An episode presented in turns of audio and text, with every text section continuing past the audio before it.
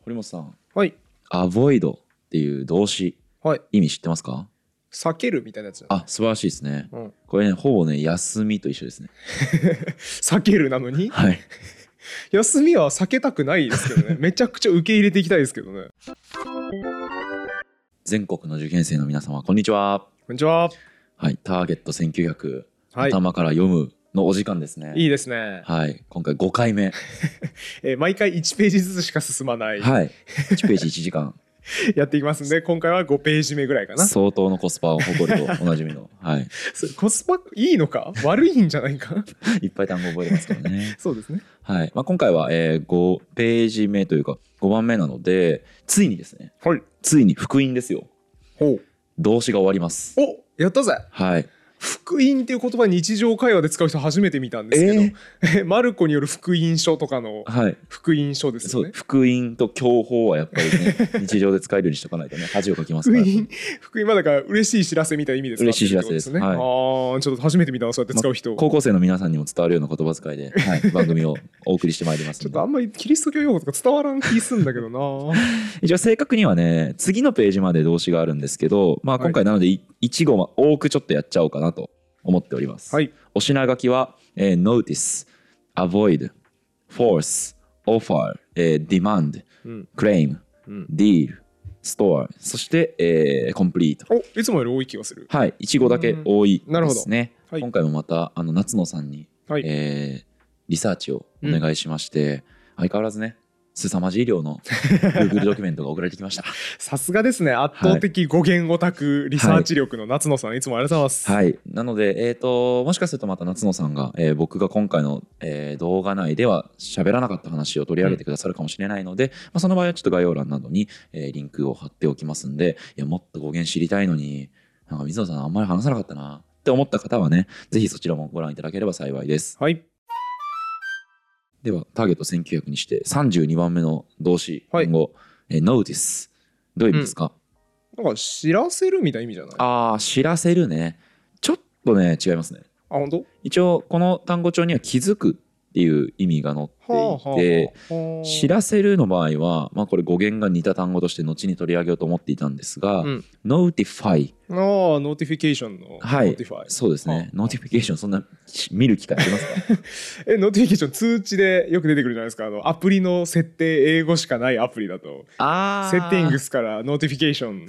設定しますよね。そうですね高校生の皆さんあんまり英語のアプリ使わないかもしれあないですね、んまりそうか。うんあのでも見る人はめちゃくちゃ見ますよねノーティフィケーションも、よく見ますね。はいそうか、ノーティス。なんか、名詞で知らせみたいな意味ないですかね。ありますねはあ通知とかあ、そうだよね。掲示あなんとかそうか。注目俺、それで見るから間違えてたのか。はいまあそこから、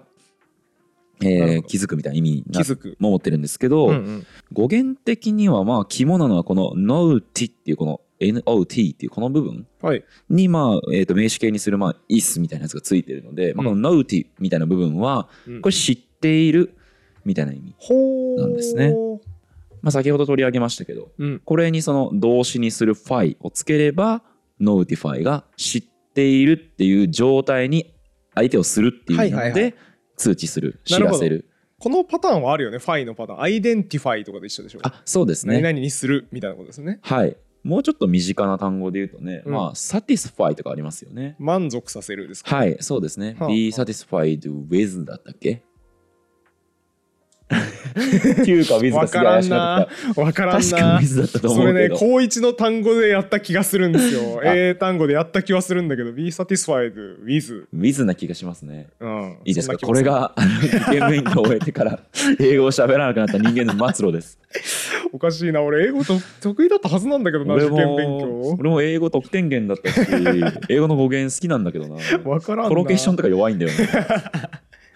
まあ、あのお腹いっぱいですとかって時にね、be satisfied with とかって言うといいみたいな話をうん僕留学中に聞きましたね。はなんかあんまね、フルを使うと、 I'm full って言いますそねうそうそうっていうと、うんなんかちょっとそれあんまり良くないよみたいな。へーサティスファイド使いなみたいなこと言われましたね。えー、だからあれかな腹いっぱいだよみたいなぶっきらぼうに聞こえるみたいなことああ、なんか多分まあ交互的なのかな、フルの方がね。ああそういうことかちょっとまあ、えー英語母語話者、はいあるいは英語のニュアンスわかるぜっていう方がね、いたらコメント欄に書いてほしいですね。どんな印象なのかっていう。まあ、そうだねイギリスなので僕は、はいはいアメリカだったらまた違ったりするかもしれないですけどね、はいはいはい一応この note みたいな知っているっていう語源、まあもう2個ぐらい単語を紹介しておくとはい。 notion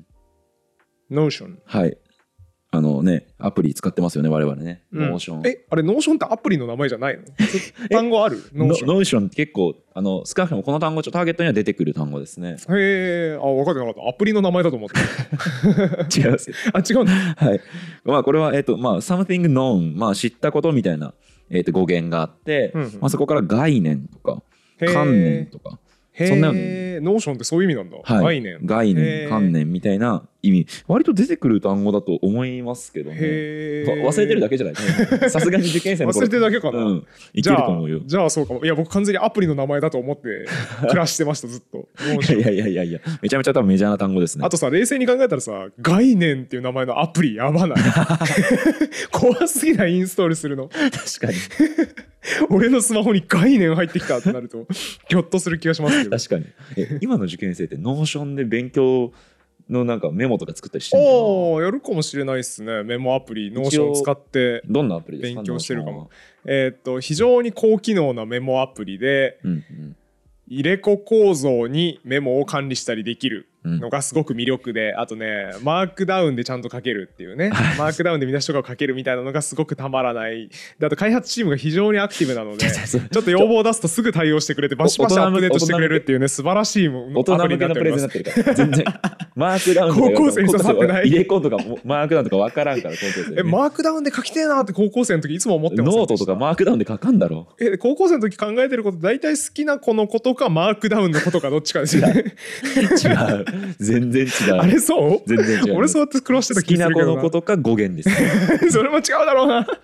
それも、まあ、これ見てる高校生はもしかしたらそうかもしれないですそうね。ですねでも皆さんがねそうやって授業中に取ってるノートもノーションとかノーティスと同じ語源ですからねあそうか、ノートを取るのノートもそうか。はい、これねはああのまあもともとその書き留めたものみたいなのがまあ原義にあったらしく、まあ、そこからその覚書きとか注釈とかメモみたいな意味になったとのことだったので、まあ、実はこのノーティスとあの書いてるメモするノートは語源的に一緒ですね。はーん、だし、だから結局そのノート。うんとノーションも一緒なわけであのメモアプリノーションもこれは結局ノートなんだぞっていう含みもあってちょっとおしゃれな命名かもしれないあです確ね。かにね、うん授業ノートノーションでねメモ取ってもおかしくはないという、うん、ね、悪くはないですよってこね。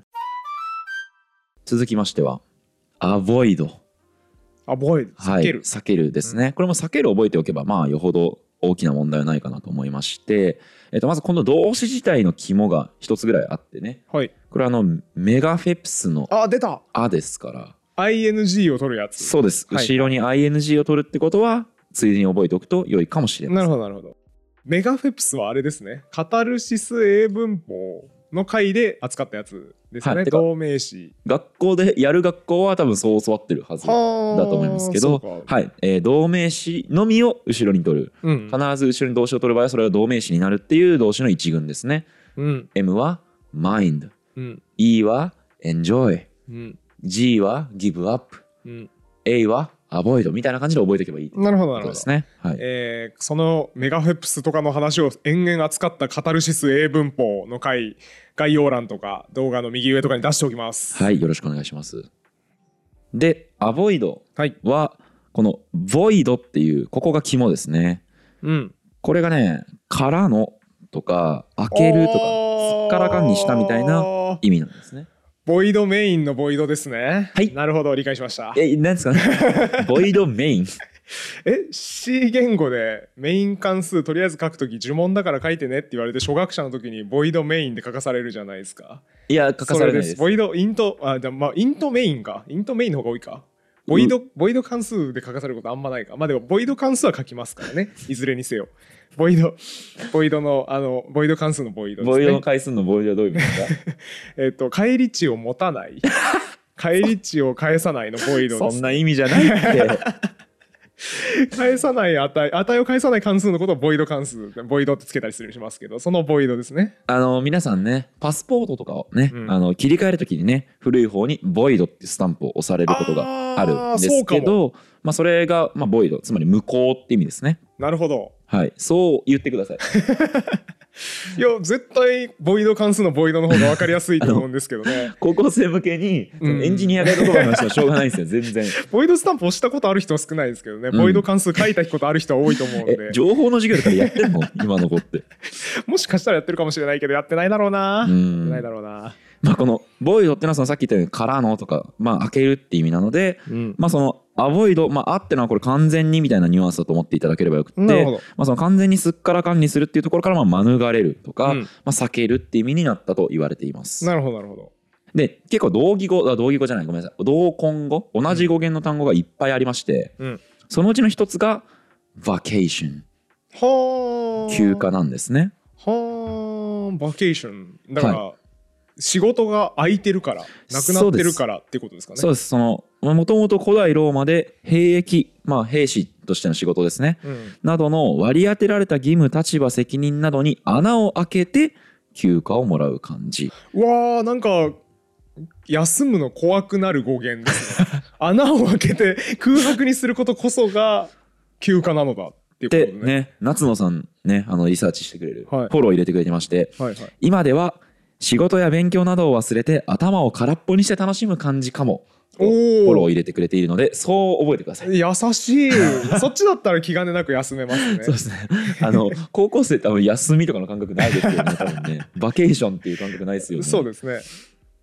まあでも大人になるとねいろんなねうん頭の中にずっと堀本さんの頭の中にはねそう明日までにやらなきゃいけないこそと明後日までにやらなきゃいけないことそうな来んです週よまでにやらなきゃいけないことみたいなのが山積みになってるんですよね。だから休んでいる時も編集者から原稿の進捗どうですかって聞かれて見なかったことに しようあれはまさにバケーションしてますね穴を開けてますねやるべきことそうですねそれからね空気が穴が開くように完全にすっからかんになるつまり真空になることは英語でえーっと真空真空英語でなんて言うんだろうバキュームですね。ああバキュームカーのはいバキュームはい。へえそうかバキューが入ってますね。バケーションえーあー似てますよね本当だす形げえが。すげえそうか全然考えたことなかったけどバキュームって空気なくするはこいとなんですね、はいはい吸い込むぐらいだろうなと思ってたけどそうか吸い込むことってつまり空気なくすことなんだはい、はあそういうことですね。それからあのどうだろうこれも高校生の人はあんま体験したことないかもしれないですけど僕らがピンとくるので言うと、うんほらあの何トイレとかさ、うん行った時にさあの「ベイカント」はいはと「オキュファイド」ありますねに書いてあるとこあります開よいてね。ますか入ってますってことですねそうですよね、はい、この「ベイカント」ももちろん同じ語源です、ね、なるほどなるほど、これ、えーと「からの」とか、まあう、ん空いているっていう意味ですね、うんうんで逆に「オキュパイド」ってのは人が中に入ってるっていうことですね、もう一個だけ動詞あげてもいいですかはいえーこれもこの単語ちょっとターゲット戦略には出てたと思うんですけど「evacuate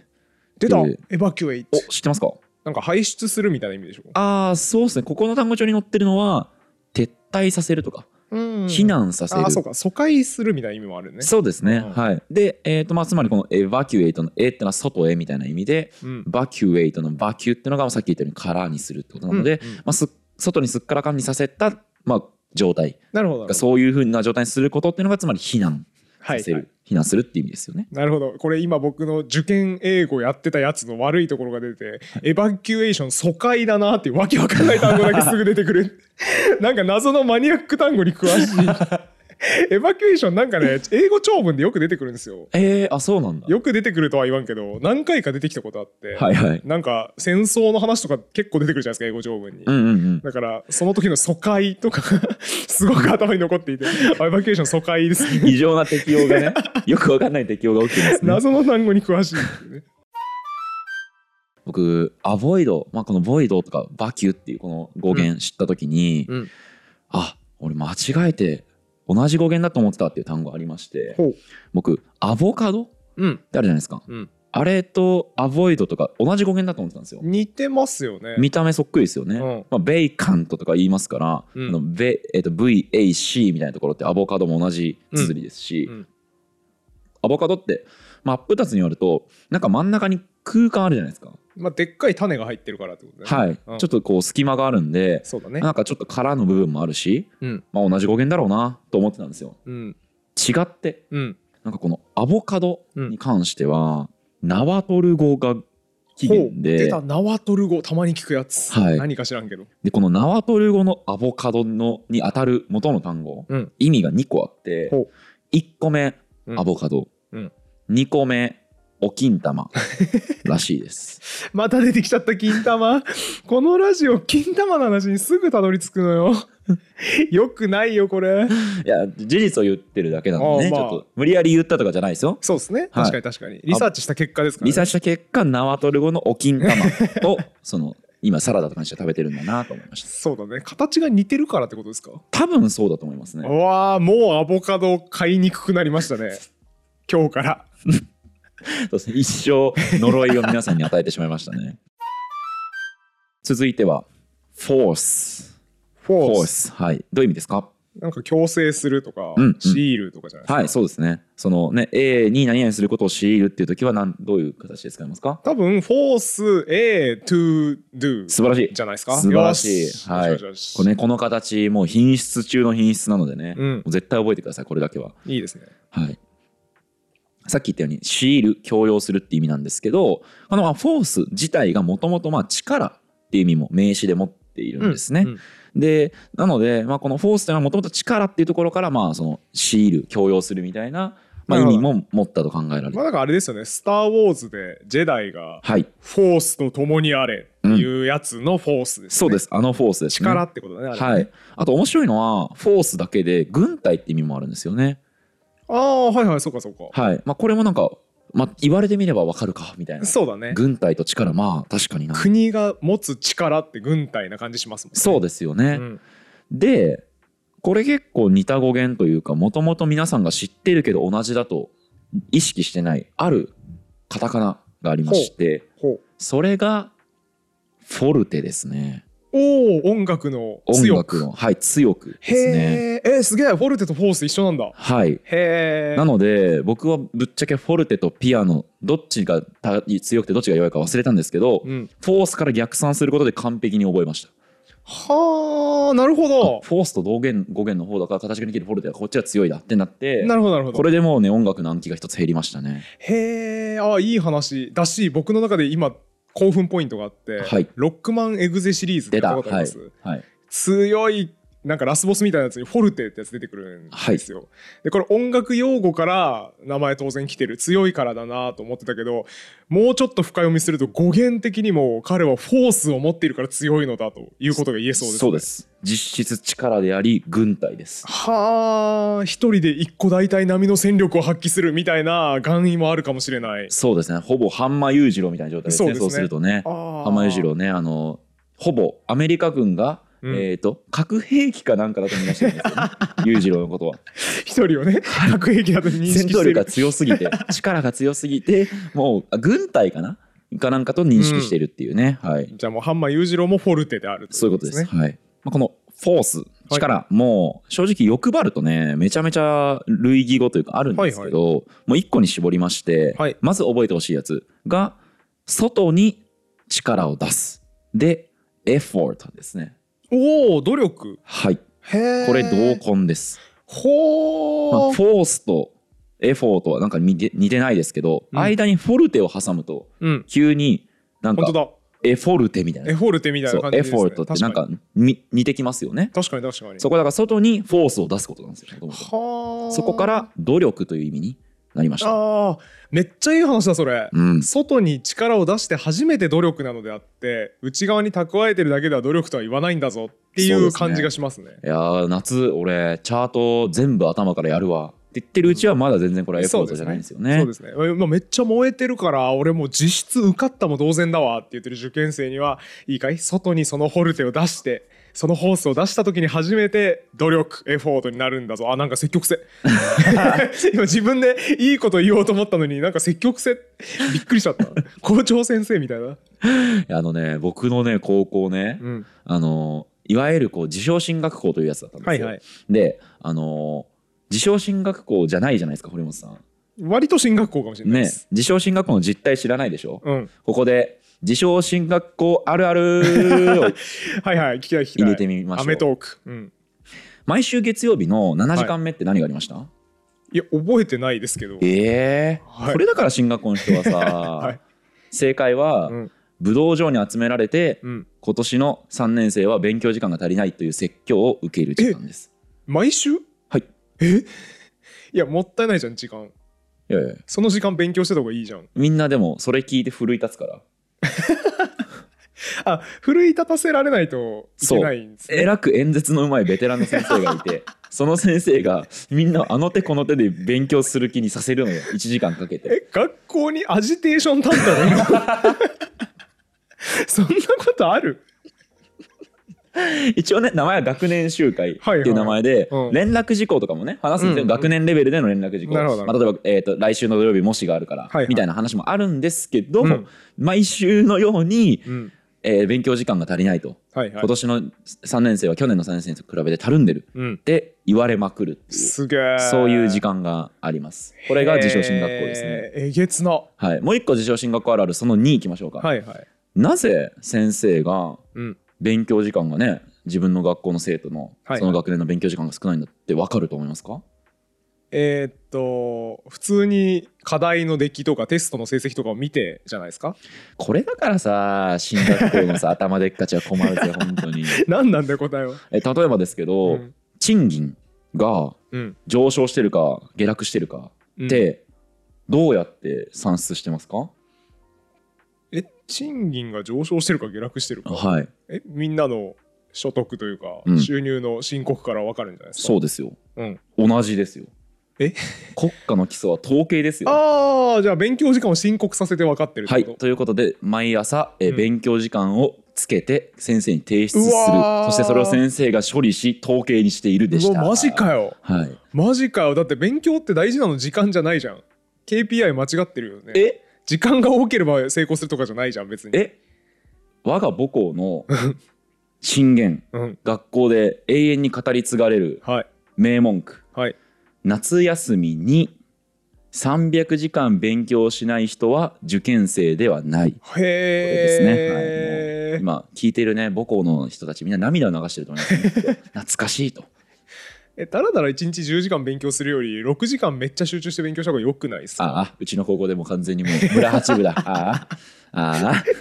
納得いかんなそれはまずい よ。ダメでしょ、そんなこと言っ正ちしいこと言ってると思うんだけどなゃ。いやいやいやいやいや、もうねそうか、量が全てですけど ね。ちなみに僕は、あの、そう思ってなくて、うん堀本さん側の立場で、うんしっかりみっちり とあの集中してね、うんやって、で、結構みんなね300時間以下だと怒られるので、はいはいはいはい水増し報告するんですけど、はい全く水増しせずにうん提出したらうん怒られました。何の意外性もないオチでびっくりした わそりゃね怒られますね、はい、あの読書の時間をちょっとね入れたりしてねなんかはいはい200時間で提出したら怒られました、ちょっと水増しはしてるっ てで一番かっこ悪いじゃないですかちょっと水増ししたのに結局怒られて違うるみんなでも1時間勉強したやつを5時間とかにして出すからさ ああーなるほどそう公文書がね解散されてるんですよ ね続いてはオファーオファーはいこれどういう意味ですか注文するとかああーはい、はい提案するとか、そうですね。はい。いいと思います。提供する、申し出るっていう意味が載ってます。で、まあ、これね、カタカナ語になってますからね、うんまあ、みんなある程度わかるんじゃないかなとそうですね思うんですけど、特にこれね、やっぱね、社会人になるとね、うんオファーみたいな連絡が来たりすることがそうですね特になんか決済権持ってる人とかだとありますから、うんああはいはいそういう意味ねっていうふうに伝わると思うんですけど、これ語源的にも結構ね広がりがある話で、はいまあ、ちょっと先に言っちゃうとこの「ファー」の部分が肝だと。はいはいはいオファーのファーは運ぶという意味ですへえね。ああれじゃないトランスファーの時にはい。ファー運ぶみたいな感じで出てきたよね確かそうですね。なので、まあ、そのトランスファー、えー運ぶみたいな、伝えるみたいな意味があると思うんですけど、まあ、それと同じ語源、うんオファーのオフっていうのは、まあ、ここどこどこの方向にだと思っていただければいいんで、まあ、どこどこの方向に運ぶ、何々に向けて運ぶみたいな意味から、まあ、まずその提供するみたいなな意るほど味なるほどが多分分かりやすいと思うんですけど、はいまあ、そこからもうちょっと比喩的に言うと、まあ、申し出るみたいな意味にうんうんなりますから、まあ、こういう形で、そのオファー、提供する、申し出るっていう意味になったと考えられる。なるほどなるほどで、えーこのファー運ぶはこう結構いろいろ広がりがあるんですけどうん、ちょっと今後やりますこれはうん、あそこうなんだこであんまり広げるってよりはもっとドンピシャなやつが来た時にはいちゃんと扱うので、まあ、ちょっとお待ちください、なるほどまあ、多分早く知りたければ夏野さんが鬼のようにリサーチをしてるの でそれとかをまあ公開されていればそれ見ていただければ先取りして勉強できるかなと思いますなるほどなるほど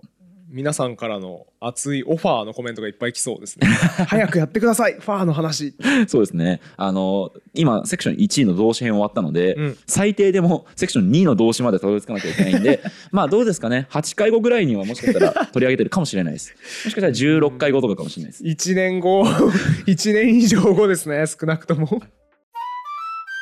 続いて、demand、ディマン demand。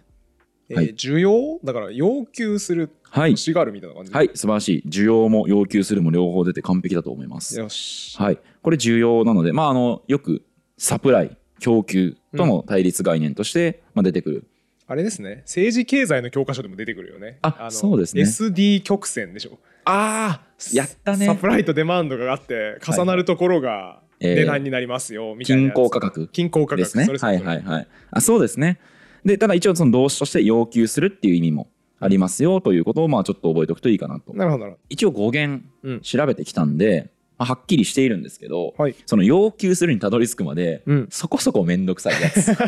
出た歴史的経緯複雑なやつねはいなので一応言ってもいいんですけど、 はい堀本さんが納得するかは甚だ疑 問いやちょっと納得感が僕今ディマンドしてるんで、はいぜひ納得させてくださいあディマンドがありますかディマンドさせてほしいですはいまたこれな大変なんだよなまずディマンドの「D うん」これはね過去にありましたああそうだっけ覚えてない describe あの単語ありましたねーあれディスクライブえっと説明するかなはいそうですね、うんノベルみたいな意味があってもともとは「D」というのは下へって下にあ下へあってそいんなうん意だっ味たねで、はいはいスクライブ書く下に書くみたいな意味だったはいはいというふうに話したと、なので、うディマンドの「D」あれこそうだっけサブスクライブじゃなかったっけサブスクライブもサブ下にです下あそれ両方一緒なのか、はい、ディもサブも一緒なのか、はいややこしい、なるほど失礼しました、なるほどなるほでえっ、とまあその下になんですねまず D の部分は、でマンドど、うんこれなんやねんとうんいうと、ラテン語のなんかマニュスみたいな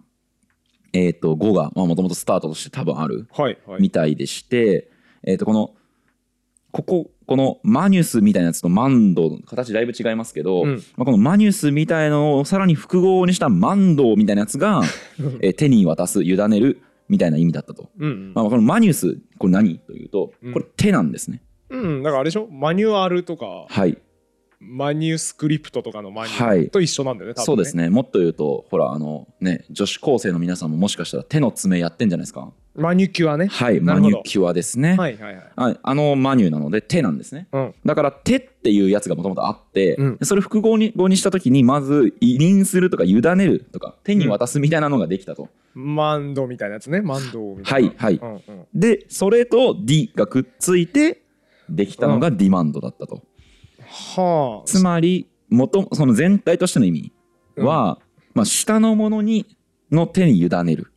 うんみたいな意味だったと、うん、まずねうん、こでれもも全然要求するになってないけど現代の意味じゃないよ全はい然合ってないけど、うんでそこからまあそのね下の者に委ねるみたいな意味からまあ委任する命令するみたいな意味になり、うんそこから要求するとか要求になったって夏野さんのところに書いてあったんですけど、うん、だって僕でさえ納得できてないです そうだよねだって下の者に委ねる委任するは要求すると意味違うもんねさあここでここからレトリックでねじ伏せようと思います、ねはいその万道みたいなやつがさ、うんそのなんかあの下のあの手に手に委ねるみたいな、うんえー、と何か物の手に手に渡すあるいは委ねるみたいな意味って言ったじゃん、うんそうするとさコマンドとかもさうん覚えられないこれではコマンド意味わかりますあコマンドってなんすかえコマンド命令する命令するあ命令するかあはいこれとかもなんかさディマンドと一緒にこの覚えちゃえばさ覚えやすくないですかつまりはあ委ねるみたいな意味をはあこう、うん、多分脅威だと思うんですよものすごく強くみたいなはあ意味だと思ってもらえればよくてものすごく強く、えーと手えーと手渡すとかものすごく強く、えー委ねるみたいな意味だと思えば、うんうんうんなんか命令する覚えやすくないですか、うんコマンドは覚えやすいねおそれでねやったということで解 決しました 違う違う違う違うね。ディマンドの方解決しないの結局、そっち迷宮入りしっぱなしなんだよ、えーあディマンドはちなみにオンデマンドね需要があるとみたいなあのそういう意味でも使うんでそうそですねれも覚えておくといいと思いますビ。デオオンデマンドって言いますもんね、はいなんか動画を必要に応じて見たい NHK がねオンデマンド放送あー NHK やだってまっすけねやってますよね。やってるやってるいやー解決解決解 決してないんだよな ディマンドの意味になった要求するが生まれた理由は一個も結局納得いってないんだよな 気合で覚えましょう。続いてはクレイム claim claim はい主張する素晴らしい、はい、主張するですね、これだからまず肝がねあの日本語のあの和製英語のクレームうんクレームを入れるクレーマーのクレームですねはい、はその、えー、とこっちの英語の方のクレームにはそういう意味あんまりなくって、うんね、あの日本語でいうクレームを入れるってうんいう時には英語だと何て言うといいですか、え全然わかんねえやまさかね受験英語ちゃんとやった人がねクレーム入れられないことないでしょうよ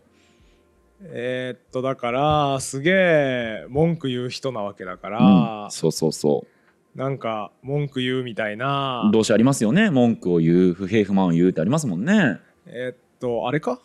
アビューズアビューザーとかじゃないですか いやアビューズはね乱用するみたいな意味ですよねいやなんか罵倒するみたいな意味もありますあそんな意味あるのうんへらしいーいやあのアビューズが乱用するであることはね僕100%の自信を持って言えてほうそれはなぜかっていうと語源で覚えたからはあアビューズズさ、うん切り目分かってないでしょ分かってない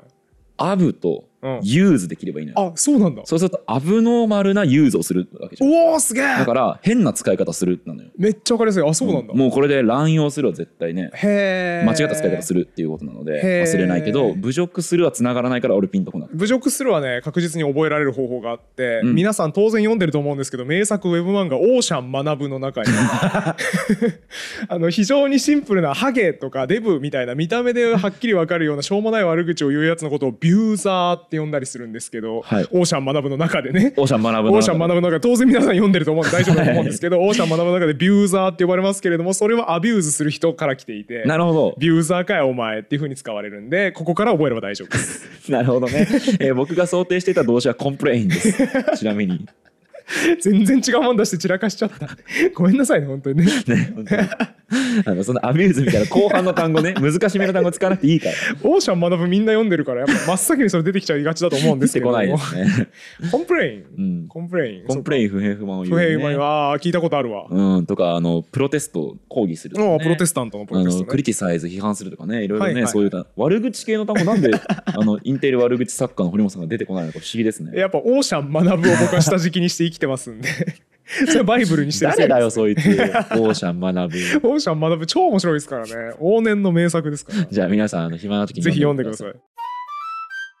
でアビューズの話はいいのよはいはうんい、失礼しました。あのクレームうん。語源の話しましょうよはいはい。ね、あのこれクレームの語源もともとの意味は、まあ、クレーム単体でまあその何かしら意味を持っていたと、はいでそのもともとの意味は叫ぶみたいなうーん。ニュアンスだったらしいんですね、まあ、でかい声出すみたいなってことは、さては、スクリームとかと一緒ですかえっ、と語源が語源が。違いますあ違う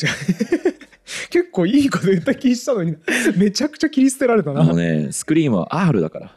クレームは L だあかあら本当だ、はい、そう本当なだんですよねカタ大カ変ナで失礼しやまるしたとねこれ大変難失礼しいんですけどそう一番僕これでだからねうわなるほどって思ったのは、うんえーターゲットの後半の方にね、うんエクスクレーム大声を出すっていう単語があるんではああなるほどエクスクレーム大声を出すはこれすごいその意味では語源的にドンピシャなんだと思ってーうん感動したんですけど、うんきっと今堀本さんの脳内ではこう思ってるはずですうんエクスクレーム知らんからな、うんそう全然感動ないなそうなのよまじまさにそう思ってたびっくりマークのことなんて言いますエクスクラメーションマークえー、え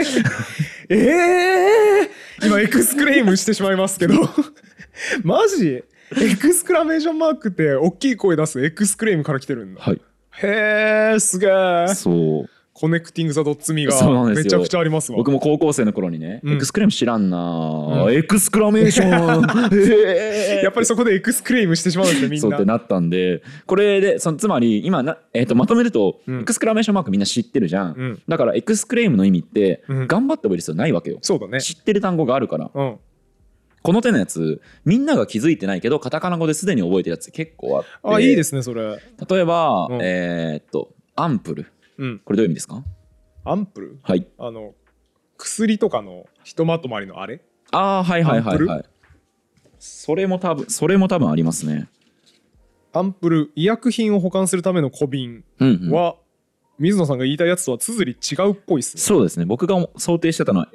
AMPLE のアンプルなるほど。ターゲットの、えー、1799番目の単語なのでだいぶ後ろですね1900日相当後ろですね、うん。でこれ一応意味がうん十分すぎるほどのとか、うん広いって意味なんですよ、うーん。なんか全然覚えられない全然覚えられないしますね。よね聞いたこともない。でもこれを動詞にしますはい。はい、さっきやりましたよね形容詞を動詞にするときって、うんファイをつけましたよねまさかはいアンプリファイはいさらにそれに ER をつけてみましょうかアンプリファイヤーはいこれ皆さんが文化祭とかでバンドやる人がね使うアンプなんですよねアンプだーはい感動しますねなるほはど、い、なのでアンプをみんなねあれ増幅器みたいな意味だと思うんですけど、うんうん増幅させるみたいなうん意味だとアンプリファイはねそうですねだからそれからさらに逆算すると増幅させるほど十分なものにするみたいなニュアンスって覚えればへーアンプルは覚えられるんですよへえ別にそんなにメモリを使う必要ないんですよ、すげえ、まあこういう話も語源の話だけじゃなくって僕が、まあ、ある単語を覚えるときに使ったカタカナ語とかの話もねちょっと入れ込んでいきたいなと思ってるんですけどへえということでアンプルは十分すぎるほどのだしエクスクレームはえー、大きい声を出す、はいっていう意味になるということですねすげえたださ僕個人としての感動が大きすぎるとラジオパーソナリティとしての責務を忘れるっていう悪癖がありまして、はいエクスクラメーションマーク全員知ってるよねは言い過ぎな気がするな あれ びっくりマークのことへえエクスクラメーションマークって言うんだっていう人も結構いる気がするあそうなん だそうかいやねちょっとうんアンドのことを正確にはアンパサアンパンサドンっドていうとか知らないかもしれないですけど、エクスクラメーションマークもかうんちょっとちょっと不親切だったなっ て今自分の感動が先に来すぎてエクスクラメーションあ ーすげえエクスクラメーションマークだあーエクスクレーム今しちゃってますってはしゃいじゃったんだけ どもう一段階あった方が良かったな今後悔しています ごめんなさいちょっとエクスクラメーションマーク知らなかった 方置いてきぼりにしちゃってね続いてディールディールディールなんかあれ取引するみたいなことはいはいそうですね、まああのこの単語帳ではですねディールウィズでって書いてあって、はいディールウィズを覚えさせようとしていましてなるほどディールウィズは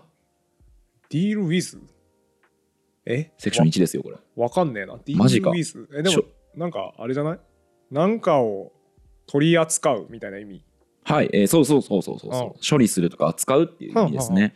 でこれすごい困ったちゃんでうん二重の意味で困っちゃ困ったちゃんなんですよ、ねはい一つが語源があんまりこう他の単語との結びつきが薄くてうんこれの語源を覚えたところで全然生きてこないということなるほどでもう一個が多義語だっていうことうんうんなので語源的にピンとこないのにさらに多義語であるっていう、うんまあ、大体多義語って語源で解決することが多いんですけどそうだねこれはねいやまあもちろんはっきりしてるんですけどねこういう単語が元ですよっていうのははっきりしてるんですけど、そのつながりがよくわからないのなで、るほどなるほど気合で覚えましょう。 出たたまにあるパターンね、はい折り押しパターンはい、これそのディールウィズ処理する以外にもよく出てくるのがね「あグレートディールオブ」え知らんけど、あマジうん、あグレートディールオブって見たらもう大量のアロットオブと一緒だなみたいなへえああやったーやったーやったやったことあるやりましたよね機械問題で出てきたやったこと あるわ言われそたうらなんですよね、はいはいまあ、っていうのが、えーあるのでその量みたいな意味もあるんですよね、うんディールには、まあ、このようにディールはあ厄介なやつはいで、まあ、他にもその上げてないですけど配る分配するみたいな意味もあったりするんですよね、うんただこれは配る分配するは皆さんの知ってるカタカナ語から覚えられるほうなんだろ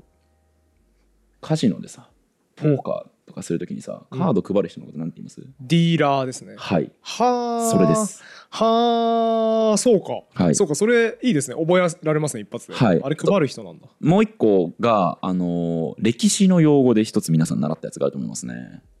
え全然思いつかんけどルーズベルトが新規巻き直しとしてうん公共政策を打ったやつ、ニューディール政策はいあれも一応そのトランプのようにもう一回配り直すことをニューディールというへーにまあなんかもともと出典がねなんかマーク・トゥウェインの小説らしいんですけどはいはいまあおおむねそういうようなところから来てるみたいなので配るは結構覚えやすいかなでもじゃあ新規巻き直し政策って翻訳悪くないですか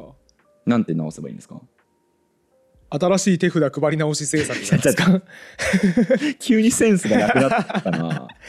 新規配り直し政策 あーまあその方が確か新に規ね配り直し政策の方がニュアンス組んでて偉いんじゃないですかそうですねあとさ今話してて思ったけどさ、うんあの車のしさショールームとかにいるディーラーさんはさあれは取引するのおーディーラーかな多分まあそうでしょうね多分ねそうですよねだから取引もじ、まあ、自動車買ったことないと思うけどね高校生で、 そうだねちょっとピンとこないかもしれないけどディーラーさんってねいるんですよね、車の売ってるところとかに、うんそれでまあ取引は覚えられるかもしれないですねそうですねうんあとさ賭けのこともディールっていうよね賭けギャ賭ンブけルギャンブルへええこれ今世紀最大のビッグディールだっていう言い方するよねああー俺それ案件みたいな意味で捉えてたけどそっかあれ賭けみたいな賭けみたいな意味じゃないのあそうなんだなんか取引とかそういう意味だと思っていたけどあ違うっぽいですねやっぱそうかビッグディールってでっけえ取引だみたいな意味で使ってるっぽいそうだとですね思いますねそうかギャンブルみたいな意味じゃないんだこれもね大人になってからはねそういういや今回でかいディールですねみたいな会話とかを、まあ、聞くとかあるいは小説とかドラマで見ますけどうん高校生の頃は見たことなかったな自分は多分ディールっていうそう言かもしれないで葉すをね、うん、あー大人向けの単語ですよねちょっとねその意味でね続いて、はいストアストア蓄える、はい蓄える保存するお偉いですねなんか店とか言わなくてち ゃんと、ね、この意味大事ですからね動詞って言われてるからね、そうですねそうそうこれ蓄えるみたいな意味がありましてうんもともとそのストアに関しては実はゆる言語学ラジオの過去回でも扱ったんですけどはいもともとはその回復させるみたいなうんニュアンスがあったとうん、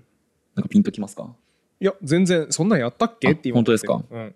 これだからほらレストランうん、ああやったやったリストアはい回復させるはいはいはいの名詞形に近いよような立ち位置で、ねはいはいはい話をしたと思うんですけど、まあ、そこと一応語源的には関わりがある、うんうんだからこれからなんですかねこうストアに行く時にはうん回復するぞっていう気持ちでうん入ってもらえるといいんじゃないかなっていう気あがします、あね、いいですねはいまあ、なのでリストアも一緒に覚えると便利かなと、うんまあ、保存する蓄えるでその蓄えたものをさいっぱい食ったら回復するじゃんうんうんだからまあリストアもまあ回復させるみたいな意味だなと思って覚えるといいかなと思いますねなるほどただ僕ちなみにあの結構自炊をしてたんですけど昔、はいはいただ買い出しに頻繁に行くのが面倒くさすぎて10日に1回だけ買い出しをしてたんですよ、うんうんうん10日間の献立をなんとなく頭に入れながら、はい10日分持つように食材を買うはいはだいから日持ちしない肉とかはじ手前でかなり使い切っておいて後半は日持ちするものを食おうみた いな計算をめちゃめちゃしながら10日分のものを大量にカートに放り込んで買ってすくげるえ重いよねじゃあね帰りのをやってたんですよ生活したらストアに行くたびにめちゃくちゃ疲 労でいっぱいになりました疲弊して帰ってきましたいつもやっぱそういう時はねレストランに行って もらうのが一番楽なんでしょういねやまあレストランは癒してくれますねそういう嫌な感じを、最後、はい動詞のラストですね、はい40番目「complete コンプリート」はいどういう意味ですかえ完了をさせるみたいなはいそうですね完了させる完成させるみたいなうん意味ですねこれ結構僕個人的に語源いいなと思って、はいまあ、この「プリート」の部分まあもう皆さんそろそろ分かってきたと思うんですけど前も言いましたがまあある動詞とかを見た時は大体後ろの方ねうんうんうんに肝があることが言って多たいねよねっていう話をしたと思うんですけど、まあ、このプリートの部分はこれ満たすっていう意味らしいんですね。はいはいでコンはあの完全になるほどだと思っていただければよくて、うんつまり完全に満たすから完成させるうんうんになったと、うんなんかこれちょっとそのなんていうんですかね画量転生みたいなはいこうあのラストのさうん画量転生ってこう絵に描いた竜のうん目を入れる作業、そうでのこすとねが画量転生って言うんですけど、うんなんかあれとかまさにコンプリートなんだなと思って、完全に満たすラスト1個ってことです絵ねの中の空白の部分を完全に満たしたものっていうのがコンプリートなるほどなるなんだなと思って直感的にすごい分かりやすいなそうですとね思いましたね。でほどうんうん実は今日話した中で出てきた単語がこのプリコンプリートのプリートみたいな部分と似た語源を持っていましてへえそれがサプライです、あね。あはいはいはい、えー、提供するはい提供する供給するこれそのプライの部分は満たすほうっていう意味で「サ」っていうのはこれあのサブマリンとかの前のサブスクライブのサブだと思っ下てます、下ですねそうですだから下からこう満たしていくっはあはあはあていうところから供給するなるほどっていうような意味になっていたとななんかイメージ的にはだから植物とかイメージするといいのかもしれないですねこううん根っこ、つまり下の部分からうん栄養をこうやって満たしていくうん、これがまあ供給するのイメージだと思えばうん分かりやすいと思いますよ ねね思いますようんね納得感ね思いますよねうん43点だな あんまり納得でき別にそう、上から満たしても提供するなと思うんだけど なえでもねなんか大体さそういう時にさ、うんメタファーとして使われるのって下じゃないですか下とか後ろとかそういう方じゃないですか前とか上とかってよりは提供するときにうん下からやっていく、ま供あ、給するとかってい植う物時に、が水を吸い上げるイメージはそうですねとか平坦とかもそうじゃないですかあの平坦兵士あにの兵士の食料食料を補給する、うんねことを平坦って言いますけ確どかにそれも後ろから来ます、後ろから来ますよねでも僕が家のお風呂を満たそうとするときは上から蛇口から水注ぐんで 上からそれは供給するっては言わないよ ねやっぱサプライとは言わないと思いますよねやっぱねなんかなこの語源いつも平行線になるんだよな大体、じゃあもう一個ぐらいねあのちょっと堀本さんピンときてないんで言う言うとうん、プレンティ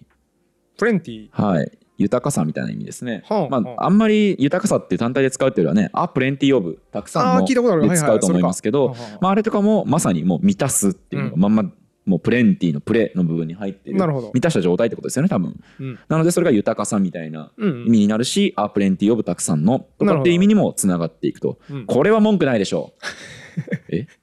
ええっとそのプレがサプライのプライとかと一緒で、はいコンプリートの満たすプリートとかと一緒で満たすっていう意味ですねだからプレンティーをあそれはいいんじゃないですかよし納得です、はい、それはいっいよていうような語源って本当に納得力納得のできるね、説得力のあるそういう説明を提供するのがまあ語源の凄さですね。だいぶ怪しかったけどなサプライは